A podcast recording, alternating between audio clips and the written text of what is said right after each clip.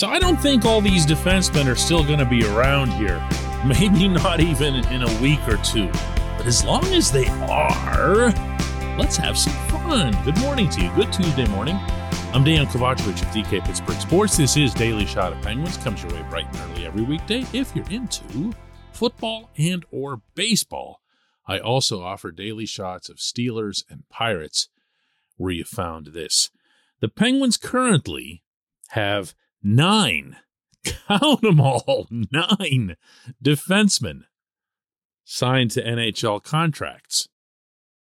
And that's definitely one more than they need, maybe two more, depending on how or if they can move people.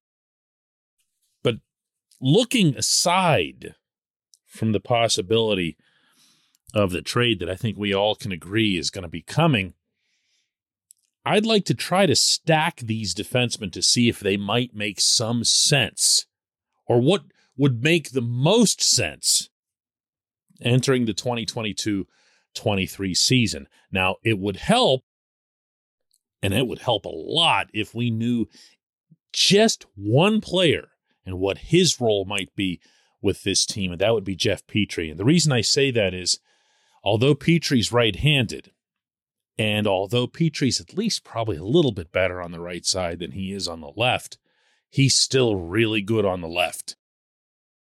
This is a good hockey player, as I keep telling everyone, and he's good on both sides. But I'm not thinking that he'd have been acquired to be the partner to Chris Letang for a whole bunch of reasons. In addition to the lefty righty thing, uh, Letang's history has tended to be one where he's paired with somebody, well, who, who is lefty, first of all, but second, who feeds off of him and reads his rushes and benefits from his own ability to start a rush with the other defenseman. It just it, it doesn't feel right. It doesn't feel right.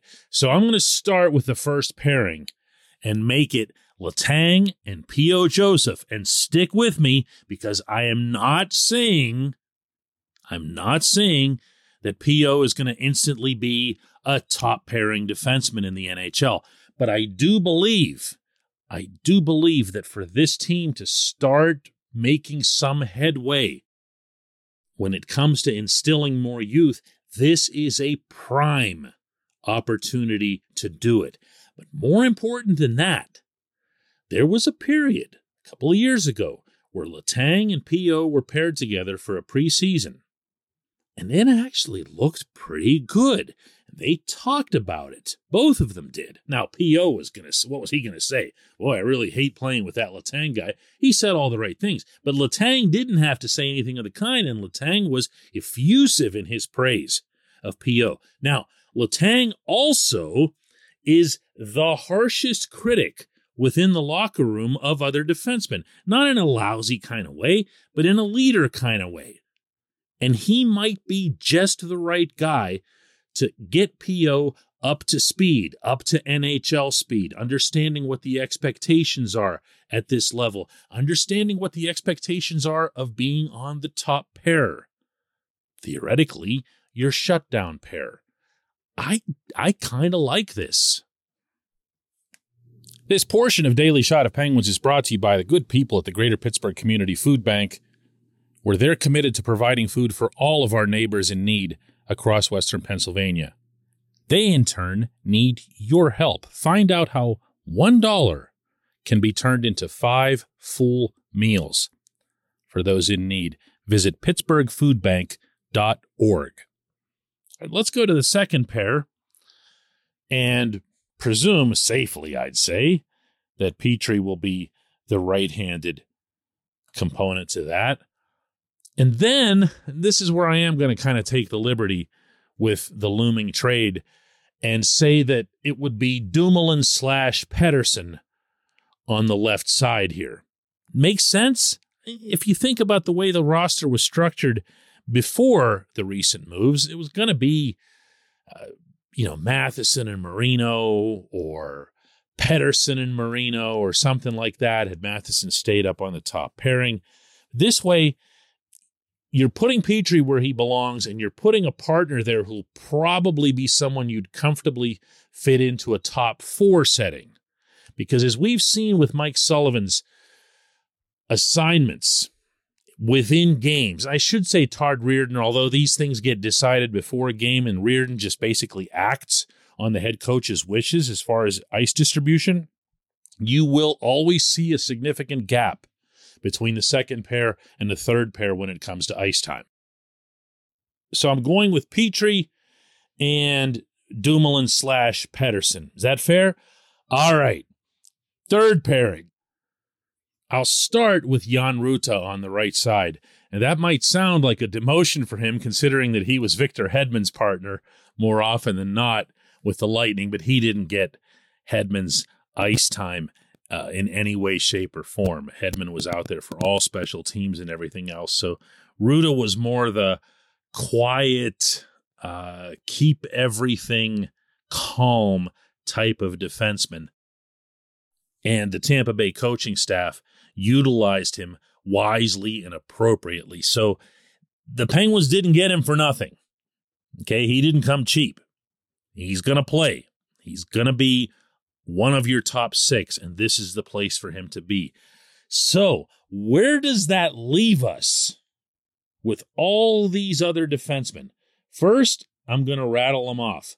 Ty Smith, he's the player who came from the Devils in the Marino deal. Now, I could see a situation where they'd want to try to restructure his game. The New Jersey management lost faith in him. He was seen just as a one way guy, and it was all offense. You can work with mobility. Reirden has done magic with guys like Ty Smith in the past, but does that mean he's a top six guy? Eh. Then you've got Mark Friedman, you've got Chad Ruhwedel. Now, Friedman can play his offside. We've seen that. There are some games he plays where he actually appears to be more effective and more comfortable. He claims he sees no difference between the sides, and it, it sounds plausible. And Ruhwedel, I mean, he's almost been exclusively a right side defenseman when he's played. He broke through into being an NHL everyday top six defenseman last season. But yeah, I mean, he's he's always kind of felt like he's on that periphery between a a six and a seven, kind of your 6.5 guy that moved into the six category last year. I don't mean to knock him at all. I thought he was really uh, reliable, would probably be the best word for him last season. But let's say Rutta's your third guy, which he will be, and that you go with Ty Smith on the left side, a lefty who's mobile, who adds more of that youth infusion that I've been referring to. And you can use that third pairing role as a way of kind of tying the player down, anchoring them to a, a more boring approach to the game, certainly when they don't have the puck. This is a lot of what Reirden was doing with Matheson last season. When he was in his own end, Reirden just told him basically, don't be all that active. You know, if it's on your side, if you think there's a 50 50 puck, chances are with your skating, you can get to it first, but otherwise, don't go nuts. Don't just go helicoptering around the zone. If you do that with Smith and you get the offense that you want from him, and you make sure that out of all of this group, and this is kind of important, that you've got enough, you've got four defensemen who can kill penalties. Don't forget about that this could be interesting. When we come back, J1Q.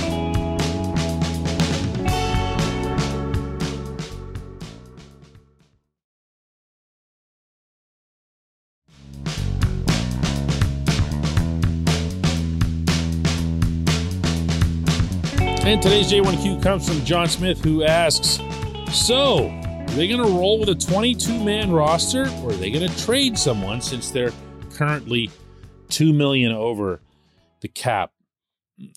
You can, for anybody who doesn't know, play in the NHL with a 22 man roster. And what John's referring to there is that it's either 22 or the maximum is 23. You don't have to carry the 23rd player.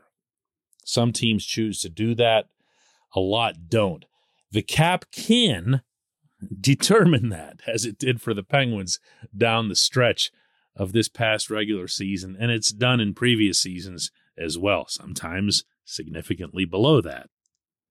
And this is where I think Friedman might have a little bit of an advantage over others in that we've seen Sullivan use him sparingly, but occasionally up front, always in an emergency. But that's how these things tend to go, and that's why you carry an extra forward and an extra defenseman. So, you know, for a game, you're obviously dressing 12 and 6, but you carry 13 and 7.